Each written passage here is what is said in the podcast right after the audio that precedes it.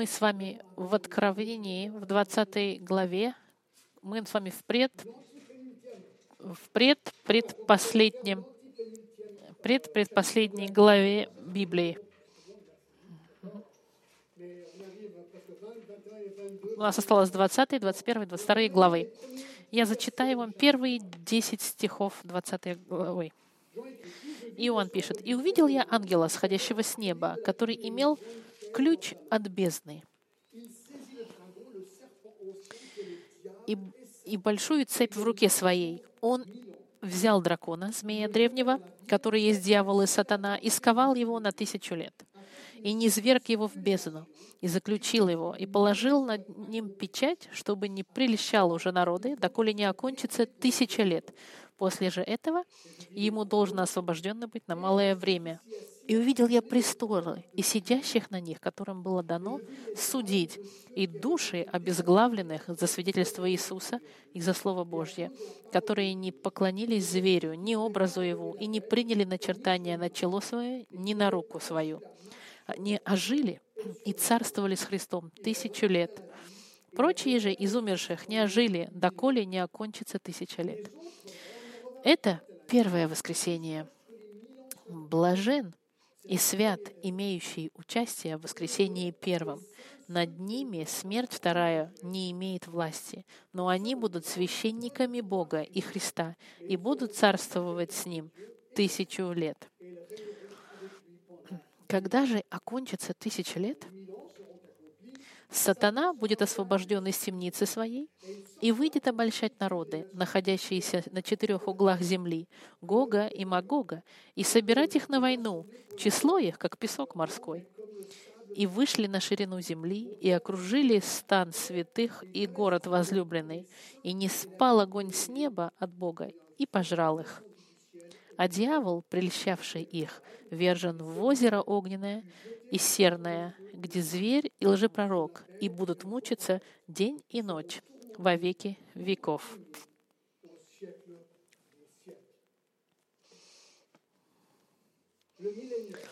Царство тысячелетия.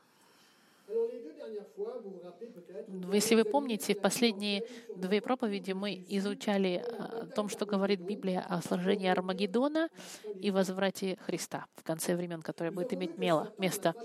Мы видели, что в конце Великой Скорби Сатан раз, разошлет своих демонов, чтобы собрать армии в долине Армагеддон, чтобы бороться с Господом Христом.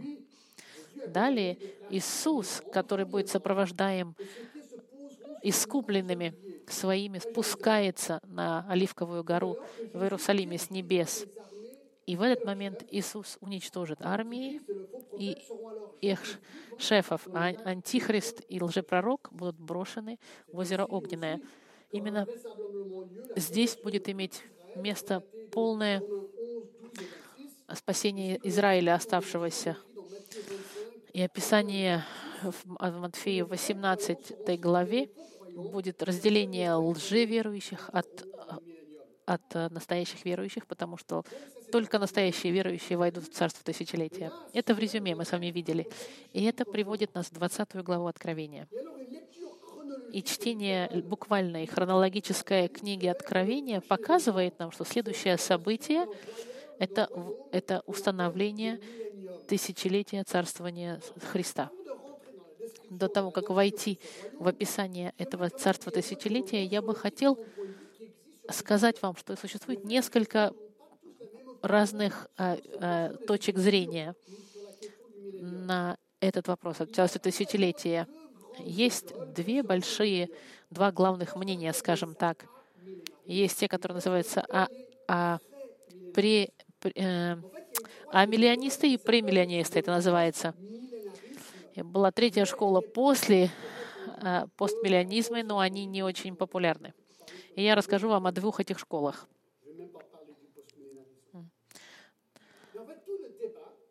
Спор, который стоит между премиллионистами и амиллионистами, оно находится вокруг этого 20 главы Откровения, в котором описывается период, тысячелетний период времени. И вопрос вот какой. Этот период, тысячи лет, мы должны принимать его буквально или символически? Вот вопрос спора этого, который стоит между двумя этими мнениями. Те, которые... Первая группа, они воспринимают эту главу символически. Они говорят, что не будет буквального периода тысячелетия, потому что их школа а миллениум это значит не будет, не, а не будет тысячелетия, скажем так. Они считают, что это происходит сейчас на земле в духовном виде до возвращения Христа.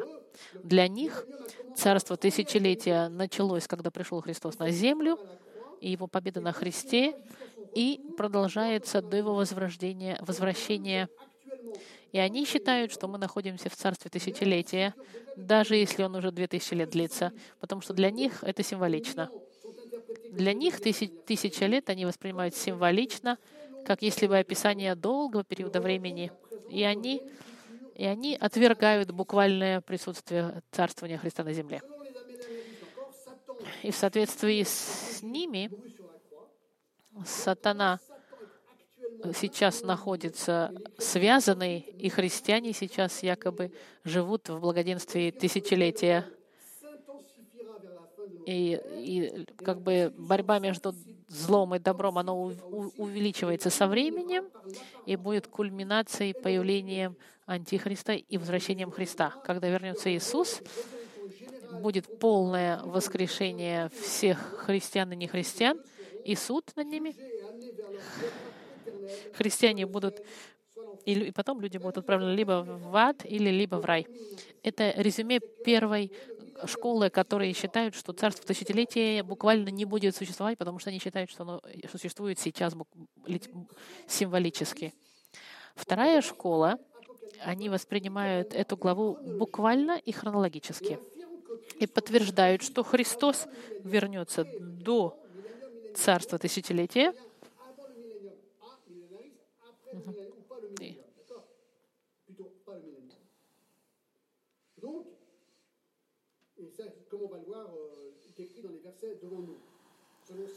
и с, с этой точки зрения суще... время, которое сегодня существует, время церкви закончится с моментом э, великой скорби, которая будет длиться семь лет.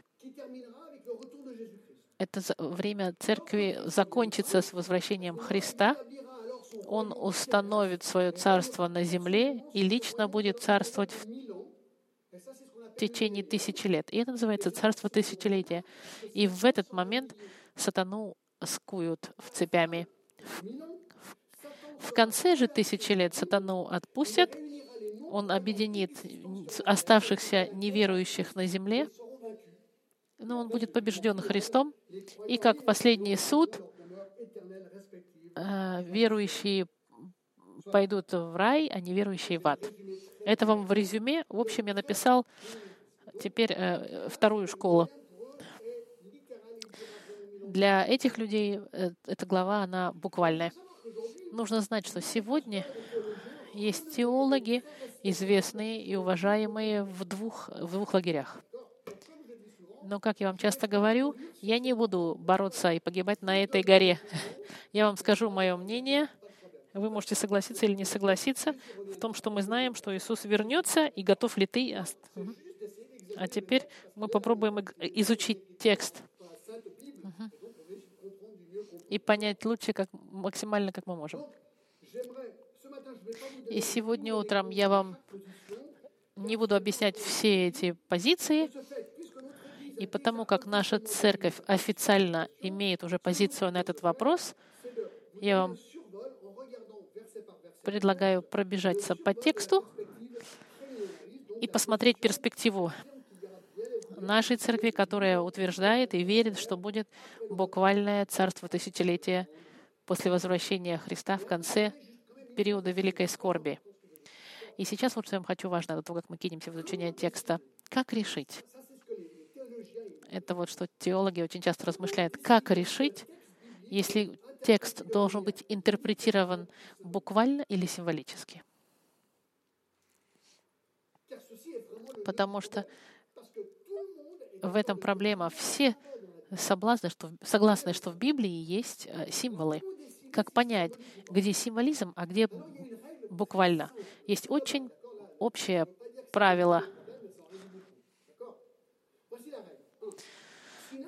Если интерпретация абсурдна, если интерпретация буквально абсурдна, это значит э, символическое. Если вы символически интерпретировали, тогда текст должен быть а, разъяснен. Например, в Исаии 55, 12 написано, что, что деревья а, хлопают своими ветвями, аплодируют. Деревья аплодируют. Вы когда-нибудь видели, чтобы деревья аплодировали? Потому что буквальное чтение здесь абсурдно, потому что мы знаем, что у деревьев нет рук.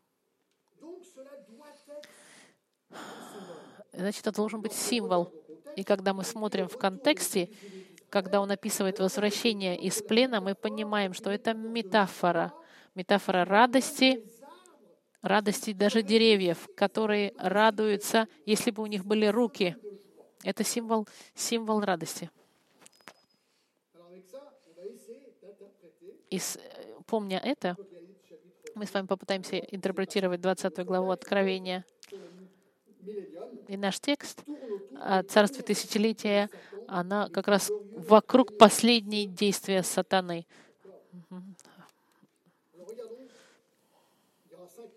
У нас будет пять пунктов. Первый пункт — заключение сатаны. 20 глава с 1 по 3 стих. «И увидел я ангела, сходящего с неба, который имел ключ от бездны и большую цепь в руке своей. Он взял дракона, змея древнего, который есть дьявол и сатана, и сковал его на тысячу лет, и не зверг его в бездну, и заключил его, и положил над ним печать, чтобы не прельщал уже народы, доколе не окончится тысяча лет. После же этого ему должно быть освобожденным на малое время. До того, как установить свое царство, нужно захватить и заключить э, шефа тех, кто противостоят ему, сатану. Он говорит здесь о сатане. Во втором стихе дракон, змея древнего, который есть дьявол и сатана. Сатана — это кто? Бог века сего, принц духа и сын восстания. Из послания Ефесянам мы знаем это.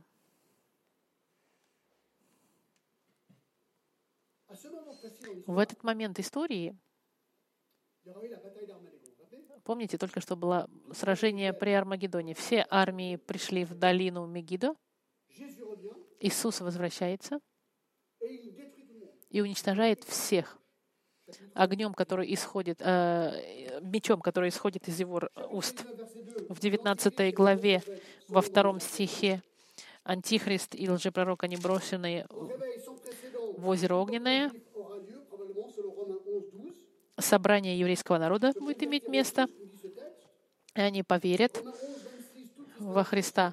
Израиль весь будет спасен в соответствии с, книг, э, с посланием к римлянам.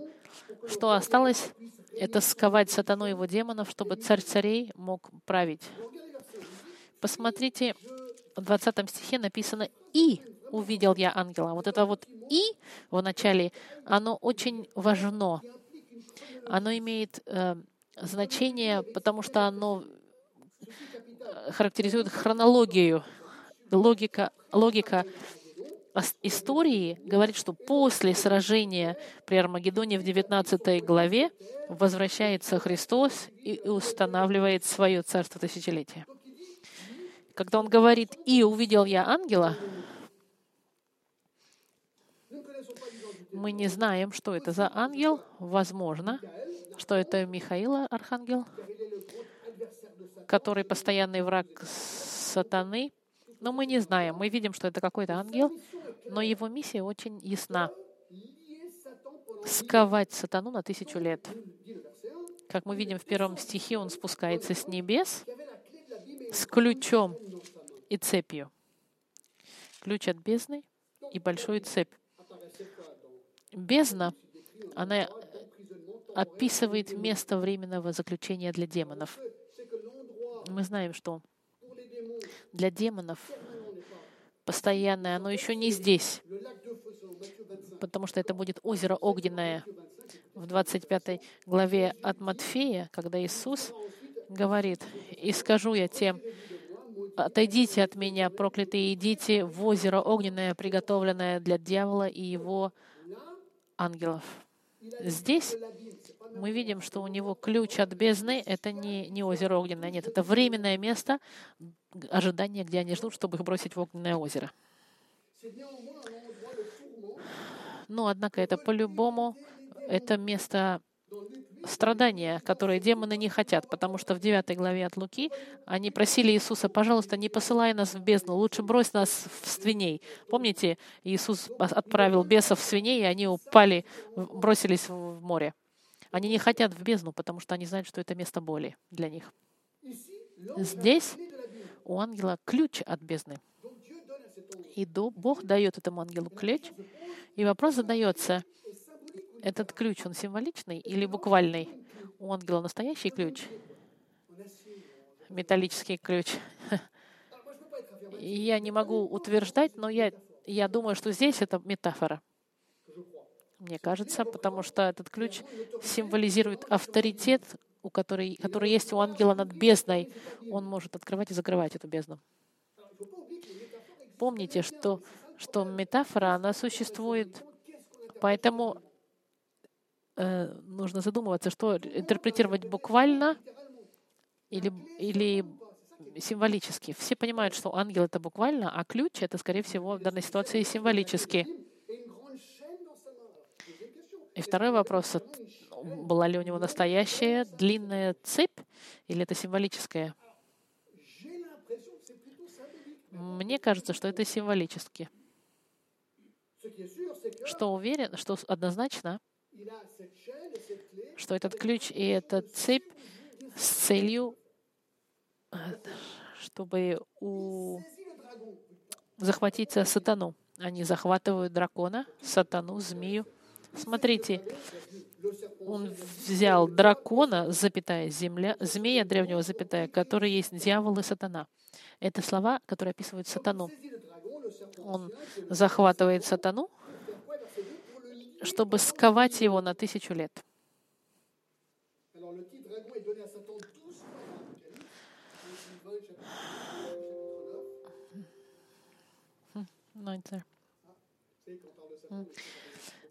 Вот мы заговорили о сатане, у нас техническая неполадка, забавно. Титр, титры, которые описывают сатану, они они описывают его природу жестокую.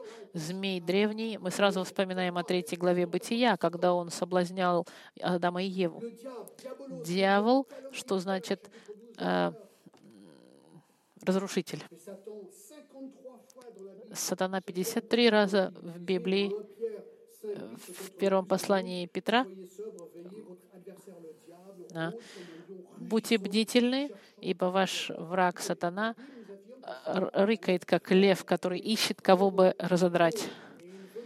Сатана, он, он, э, он, пытай, он хочет нас всех уничтожить. И поэтому здесь его нужно, в тексте нужно уничтожить. И здесь текст нам говорит, что он будет скован на тысячу лет. Тысяча лет — это время, в какое сатана будет находиться в бездне. Это первое из шести упоминаний Э, цифры тысяча. И вопрос. Есть ли какая-то веская причина, чтобы воспринимать тысячу лет здесь символично? Или же это буквально тысяча лет? Это как совсем, как с ключом, с цепью, с ангелом. Буквально это или символически? Очень хорошо, я хочу вам сказать, у меня очень классный учитель был, который написал книгу невероятную на, на тему откровения, два тома. И вот как он отвечает в отношении тысячи. Я цитирую. Если бы автор Откровения хотел бы описать большую цифру символическую, почему он тогда не использовал бы, например, тысячи тысяч, как он уже использовал в девятой главе, или тысячи тысячи и, и сотни сотен, как он использовал до этого, или, или невероятное число, которое никто бы смог, бесконечное число. Но факт, вот что он говорит, что никакая цифра в Откровении не является символической, которую можно было проверить, что она символическая. Но, как правило, здесь использование не символическое, например, 144 тысячи, оно требует умножения 12 на 12, церкви, а, Э, церкви, которые употребляются в Откровении, чаши, которые используются, семь церквей, семь чаш, семь труб. Это конкретно, это говорится о семи. Семь последних наказаний — это семь в центре. И он перечисляет все цифры, перечисленные в Откровении, и он подтверждает, утверждает, что все эти цифры, они, они говорят конкретное количество. 12 апостолов и 12 колен Израилевых, их тоже было по 12 семь церквей существовали в семи настоящих городах.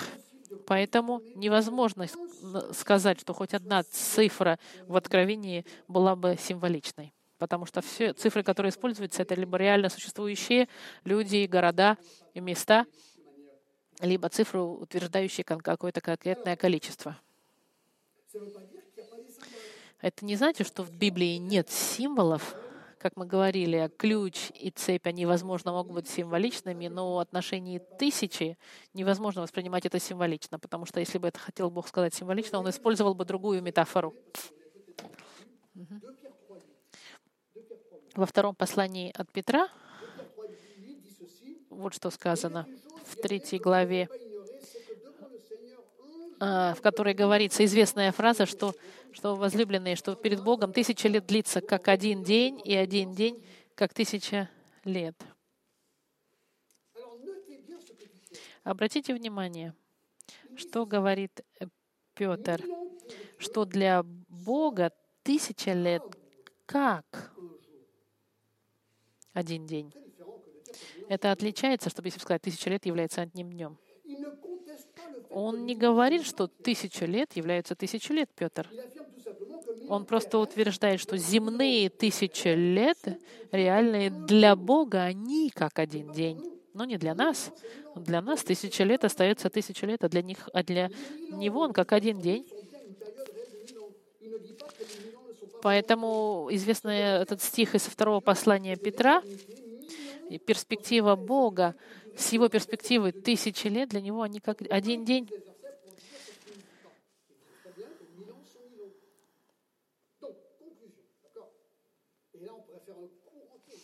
Это фраза, которую он говорит, что одно то не должно быть сокрыто от вас, возлюбленные, что у Господа один день, как тысяча лет, и тысяча лет, как один день.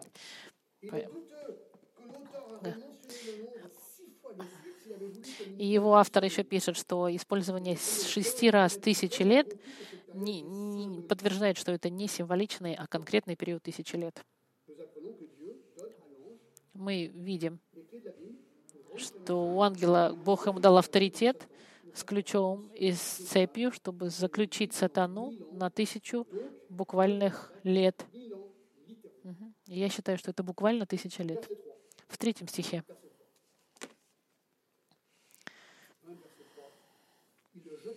И не зверг его в бездну, и заключил его, и положил над ним печать, чтобы не прельщал уже народы, доколе не окончится тысяча лет. После же этого ему должно быть освобожденным на малое время. Ангел захватывает сатану, бросает его в бездну, закрывает вход. Что это значит? Это значит действие сатаны — оно не просто уменьшится, оно просто прекратится. Он закрыт в бездне, и нет ни влияния сатаны на мир. Он не сможет больше влиять на мир, как сегодня он влияет. И именно об этом говорится, чтобы не соблазнял больше народы. Это значит, что он не будет больше провоцировать и соблазнять. Это не значит, что во время тысячелетия люди не, не будут грешить. Потому что большинство людей рожденные от христиан, и, скажем, если в тысячи лет 25 поколений рождается, очень многие в конце они отвергнут царство тысячелетия Христа, потому что они будут являться частью последнего восстания, когда сатана будет освобожден из бездны. Это первый пункт заключения сатаны. Второе. Царство святых. Слово «святой» — это значит «христианин». Посмотрите со мной четвертый стих. «И увидел я престолы, и сидящих на них, которым дано было судить, и души обезглавленных за свидетельство Иисуса и за Слово Божье, которые не поклонились зверю ни образа его, и не приняли начертания на тело свое и на руку свою. Они ожили и царствовали с Христом тысячи лет. Avec l'Antichrist, le faux prophète, Satan, les démons с отсутствием сатаны, антихриста и демонов царство тысячелетия оно наполнено правосудием и миром и радостью. Царствуем будет Христос, Господь Господь, мы знаем, мы видели в 19 главе. Он уже был пророчествован от, от, от Евангелия от Луки, что он будет сидеть на троне Давида, царя Давида. И в эти дни вещи исполнятся буквально все пророчества. Иисус касается ступнями на Оливковой горе, устанавливается и царствует в Иерусалиме. Но сейчас вот что интересно. Он не один будет править. Святые придут с ним и будут царствовать. Посмотрите, четвертый стих. Так.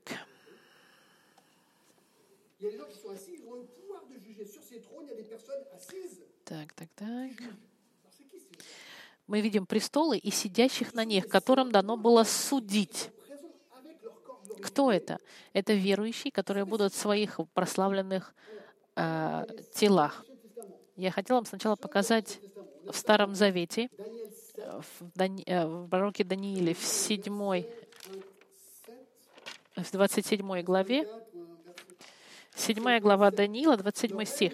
«Царство же и власть и величие царственное во всей Поднебесной будет дано народу святых Всевышнего, которого Царство вечное, и все властители будут служить и повиноваться Ему». Здесь мы видим в пророке Данииле, в Старом Завете, что святые, верующие будут царствовать в этом царстве тысячелетия. Мы пока еще не видели этого в 19 главе от Матфеи, в 19 главе, э, в 25 стихе было написано, Иисус э, ответил вам, истинно, истинно говорю вам, что вы, последовавшие за мной в покибытии, когда сядет Сын Человеческий на престоле славы, своей. Сядете и вы на двенадцати престолах судить двенадцать колей Израилевых. Он говорит своим апостолам, что вы будете сидеть со мной и править. А в Откровении в пятой главе, в десятом стихе сказано, Иисус говорит, «И соделал нас царями и священниками Богу нашему, мы будем царствовать на земле». Он говорит о верующих христианах, которые умерли, мы будем царствовать на земле со святыми старозаветными и с апостолами. И что интересно, в сегодняшнем стихе, в четвертом стихе, он говорит, «И увидел я престолы и сидящих на них, которым было дано было судить, и души обезглавленных за свидетельство Иисуса и за Слово Божье, которые не поклонились царю, зверю, ни образу его, не приняли начертания на чело его и на руку свою». Помните 666, а? Они ожили и царствовали с Христом тысячу лет они тоже будут царствовать с Христом. Кто будет царствовать с Христом? Святые Старого Завета, апостолы, мы все верующие, новозаветные и мученики периода Великой Скорби. Здорово. Почему они замучены? За их свидетельство, как мы видим, во времена Великой Скорби. Потому что они не поклонялись э, сатане. И смотрите, в конце, что они ожили и царствовали с Христом тысячу лет. В соответствии с моим пониманием, это буквально тысяча лет. Пятый стих. Интересное, смотрите, последование. «Прочие же из умерших не ожили, доколе не окончится тысяча лет». Это первое воскрешение. вы скажете, что же это за прочие умершие? Потому как все верующие уже воскресли и живут и царствуют со Христом, кто это? А здесь прочие же умершие, оно говорит просто о неверующих. Это все, все за все времена и за все народы умершие, которые не поверили во Христа. Они воскреснут в конце тысячи лет не для того, чтобы царствовать, они будут воскрешены для того, чтобы их судить и быть, это наш следующий текст, э, на белом троне и брошены в озеро Огненное. Когда люди, когда Жан говорит здесь, что это первое воскресенье, он говорит только о верующих, о которых он говорил в предыдущем стихе, которые воскресли в начале тысячелетия, чтобы править со Христом. Это воскрешение называется воскрешение праведных. Воскрешение к жизни в послании от Иоанна, воскрешение при возвращении Христа — и лучшее воскрешение в послании к евреям. Первое воскрешение — это христиане, которые воскреснут, чтобы царствовать со Христом тысячу лет.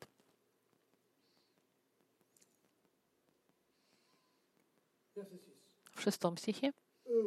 «Блажен и свят, имеющий участие в воскрешении первом». Мы, мы, это он говорит о нас, потому что мы счастливы. Он говорит, это здорово, ты христианин, ты воскреснешь, неважно, в какое время ты умер и как ты умер, все верующие всех временных народов воскреснут в радости, мы будем со Христом царствовать. И дальше. Над ними смерть вторая не имеет власти но они будут священниками Бога и Христа и будут царствовать с Ним тысячу лет. Блаженные святые в первом воскресенье мы видим. Это подтверждает, что первое воскресенье — это верующих людей. Но обратите внимание, что вторая смерть не имеет власти. А что такое вторая, а вторая смерть? Посмотрите контекст. В 14 стихе этой же главы и смерть и ад повержены в озеро огненное. Это смерть вторая.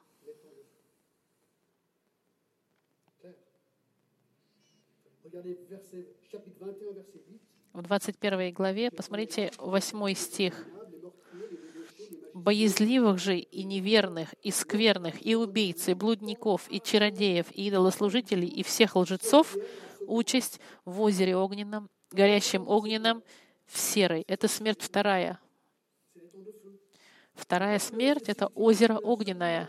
Поэтому, когда здесь написано, что вторая смерть не имеет над ним власти, говорится о том, что верующие будут избавлены от озера огненного. Но он продолжает. Они будут священниками Бога и Христа и будут царствовать семь тысячу лет. Мы будем царствовать тысячу лет в то время, как неверующие будут отправлены в огненное озеро. Это вторая смерть и мы будем царствовать со Христом тысячу лет. Весь, видим, как резюме, два воскресения. Первое воскресенье — верующие, чтобы царствовать. Второе воскресенье и вторая смерть — это будет воскрешение неверующих, которые будут суждены. Третье. Возвращение сатаны. Седьмой стих. Когда же окончится тысяча лет, сатана будет освобожден из темницы своей,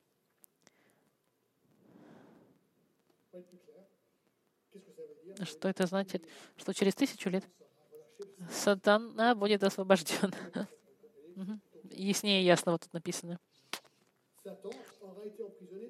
И выйдет, да, он будет в темнице тысяча лет, и, и у него не будет никакого влияния негативно на этот мир. В течение тысячи лет он будет заключен. Но когда эти тысячи лет исполнятся, он освобожден.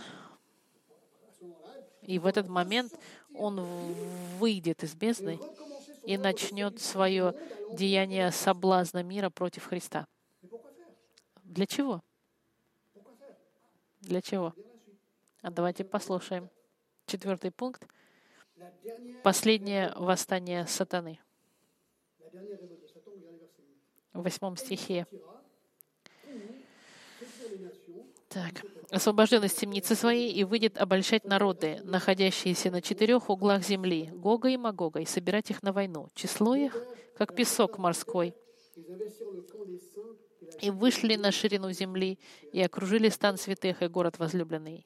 И не спал огонь с неба от Бога, и пожрал их». Как я вам объяснял, единственные люди, которые войдут в Царство Тысячелетия, это верующие, которые поверят во Христа а, э, во время периода великой скорби. Угу. Мы верующие, мы входим буквально в царство тысячелетия. Если это сейчас бы началось, мы вошли бы живыми. Угу.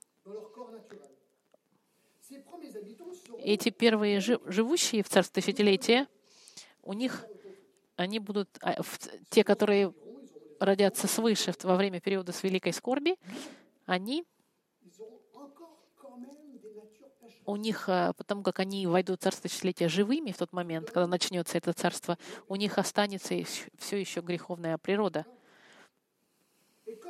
И так как тело у них останется земное, а, они будут передавать свою греховную природу своим детям. Представьте, через 25 поколений все живущие на земле, они будут все грешники, которые должны будут не нуждаться в спасении. Многие поверят во Христа, особенно первые поколения, но не все. И несмотря на личное царствование Христа, даже с утопическими состоянием тысячелетия, оно не изменит состояние сердца людей. И многие в конце повернутся против него. И это неудивительно, потому что так и произошло в Эдемском саду. Адам и Ева, они были рождены, они были в идиллических состояниях. Пришел сатана, соблазнил их, и они пали. И то, что есть идиллическое место, не значит, что человек не согрешит, как произошло в Эдемском саду, и также произойдет в царстве тысячелетия. Угу будет много людей в конце тысячелетия не раскаявшихся, и их соберет сатана, чтобы организовать последнее планетное восстание против Христа, как он уже сделал это до царства тысячелетия. Сатана соберет большое количество людей, как мы видим, что он будет соблазнять народы четырех углов земли, Гог и Магог, и число их, как песок морской. И мы видим, что сатана соблазнит нации всего мира, неверующие, те, которые захотят восстать против Христа. Четыре, четырех сторон — это интересно, четырех углов. Это как бы описывает, может быть, четыре направления, э, как роза ветров, север, юг, запад, восток. Последний раз мы с вами изучали про Гог и Магог. Здесь мы видим, что, что сражение с Гогом Магогом до царства тысячелетия — это другое. Может быть, по-любому, неважно, кто бы это ни был, сатана всех объединит со всех углов земли. Они под, под флагом сатаны. Их видно будет, что их будет большое количество людей, как песок и вышли на ширину земли и окружили стан святых и город возлюбленный. Иерусалим. Всегда Иерусалим в центре мира, получается, событий. Мы знаем, что это событие, оно отличается от события, которое произошло во времена Великой Скорби. Когда Иисус пришел, Он убил всех с мечом, исшедшим с их уст. Здесь не спал огонь с неба от Бога и пожрал их. Просто огонь с небес пожрал их всех. Это огромная армия. В один момент сгорели от огня. Все.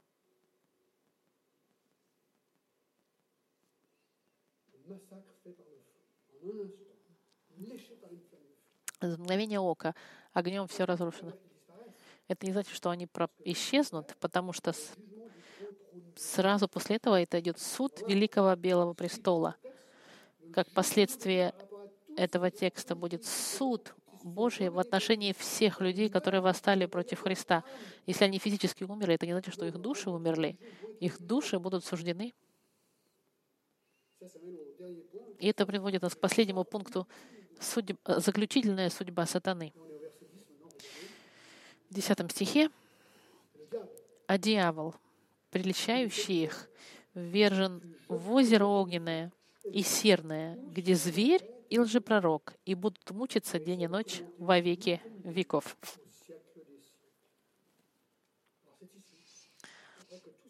После, после того, как все враги были убиты огнем, мы видим, что сатана в конце концов — он тоже уничтожен навсегда. В соответствии с этим стихом он брошен в озеро огненное, где уже и зверь, и лжепророк. В 19 главе мы с вами видели в 20 стихе во время сражения при Армагеддоне, в 20 стихе, «И схвачен был зверь, и с ним лжепророк, производивший чудеса перед ними, которыми он обольстил принявших начертания зверя и поклонявшихся его воображению. Оба живыми брошены в озеро огненное, горящее серой». В 19 стихе Антихрист и лжепророк, которые сотворили хаос на земле в течение семи лет с великой скорби, они брошены в это озеро. И через тысячу лет нам говорит Откровение, дьявол, который соблазнял людей в конце тысячелетия, он тоже брошен в огненное озеро, где его лжепророк и, и зверь. И они все будут мучимы вечно.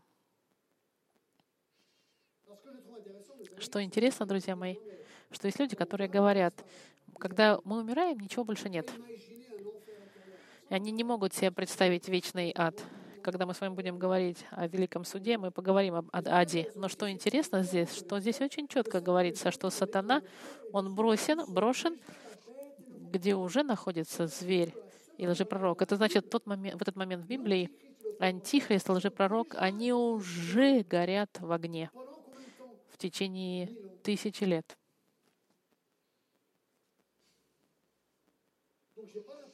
Нету, это не описывает кого-то, кто просто исчез с лица земли и пропал.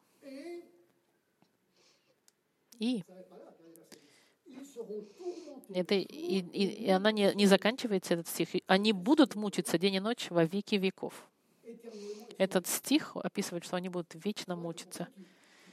Для тех, кто думает, что ад не существует, они не знаю, как они с такими стихами в Библии должны сталкиваться, и что они думают. Мне, мне тоже эти стихи не нравятся. Во мне отвращение человеческое думать об аде. Но я радуюсь за правосудие Господа.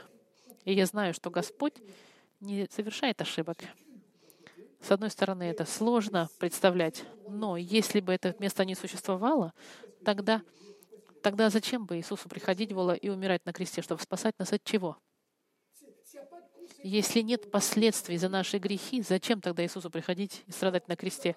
С одной стороны, когда мы используем логику, мы понимаем, мы понимаем, что если бы ад не существовал, тогда зачем мы с вами собрались сегодня утром? Мы здесь, чтобы прославить Иисуса. Почему? Потому что Он дал Христа, чтобы нас спасти из этого места. В этом Евангелие, что Бог так возлюбил мир, чтобы кто в Него отдал Сына Своего Единородного, чтобы каждый, поверующий в Него, не погиб, но имел жизнь вечную. Именно поэтому мы прославляем Христа. Поэтому мы говорим вокруг нас об Иисусе. И есть, есть ли здесь кто-то из вас, который бы, если вы представите, что вы сегодня умрете, не дай Бог, если вы умрете, вы уверены, без сомнения, что вечность вас ждет, потому что Иисус вас Спаситель. Если у вас есть сомнения, что ты делаешь, мой друг, с такими тогда стихами, которые говорят об аде? Проблема, я бы хотел за каждого из вас поверить, но я не могу. Каждый из вас должен поверить за себя. Есть одно решение. Да или нет? Два. Ты говоришь да или нет Богу? И дальше мы пожинаем последствия нашего решения. Бог тебя любит, знай это. И Он хочет предложить тебе жизнь вечную. И ради тебя Он дал Христа. Не проходи мимо, не проходи мимо Его. Резюме. Маленькое резюме.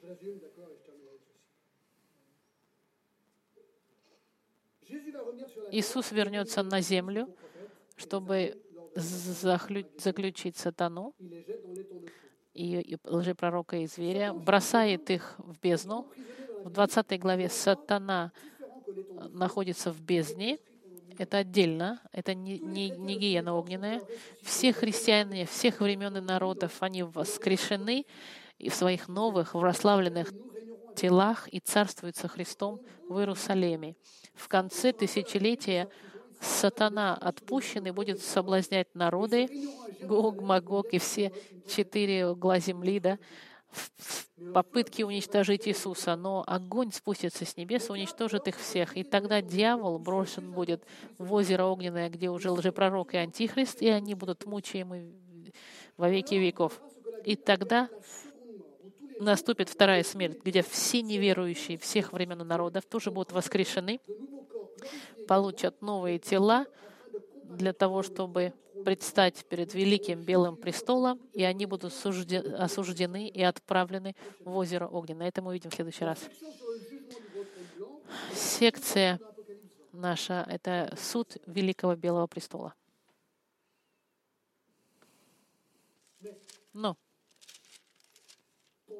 для нас, до того, как мы будем изучать этот великий белый престол и его суд, я бы хотел остановиться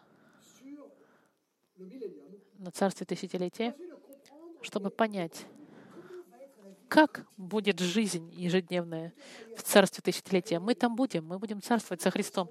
Будет интересно подумать и смотреть, есть ли какие-то есть ли какие-то знаки, которые нам покажут, какова будет жизнь в царстве тысячелетия.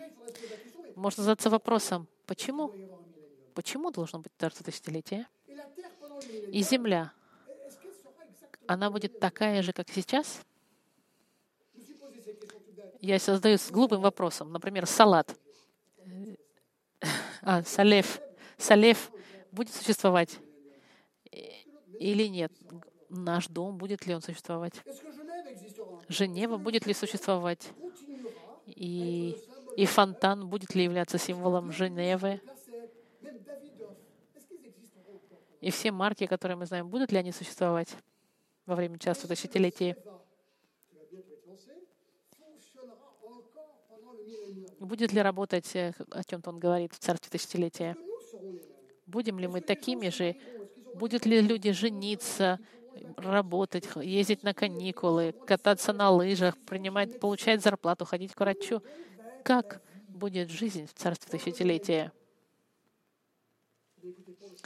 Чтобы знать, вам придется вернуться в следующее воскресенье, потому что в следующее воскресенье мы будем изучать с вами аспекты царства тысячелетия, чтобы понять, какова же будет жизнь в тысячелетие.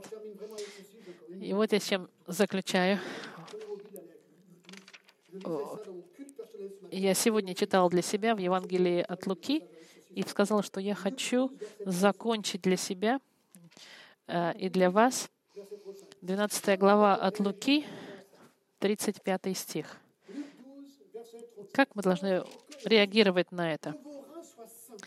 Что нам нужно по сравнению с... Э, если мы изучили, как, как мы должны жить, да, и думать. «Да будут чресла ваши припоясаны и светильники горящие, и вы будете подобны людям, ожидающим возвращения господина своего с брака, чтобы, когда придет и постучит, тот час ответить ему. Блаженны рабы те, которых господин, придя, найдет бодрствующими. Истинно говорю вам, он припояшается и посадит их, и, подходя, станет служить тем. И если придет он во вторую стражу и в третью стражу, и, и, най, да, и найдет их так, то блаженны рабы ти. Вы знаете, что если бы ведал хозяин дома, в который час придет вор, то бодрствовал бы и не допустил бы подкопать дом свой. Будьте же и вы готовы, ибо в который час не думаете, придет Сын Человеческий.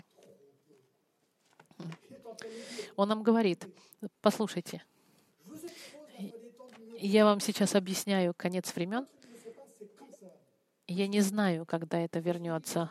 Но Иисус говорит, будьте готовы, потому что это может произойти сегодня или в любой момент. Готов ли ты? Это самый главный вопрос, на который должен найти ответ. Если ты не знаешь, поговори со мной, но вы должны быть ты должен быть уверен, что ты готов к возвращению Христа. Господь, всем сердцем спасибо за этот текст невероятный. Я прошу, Господь, чтобы Ты простил меня, если я не совсем точно мог что-то объяснить. я молю, Господь, чтобы Ты помог нам понять Твои мысли за этим текстом и, и уверенность Твоего возвращения. Приготовь нас, Господь, и мы благодарим Тебя именем Сына Твоего Иисуса Христа. Аминь.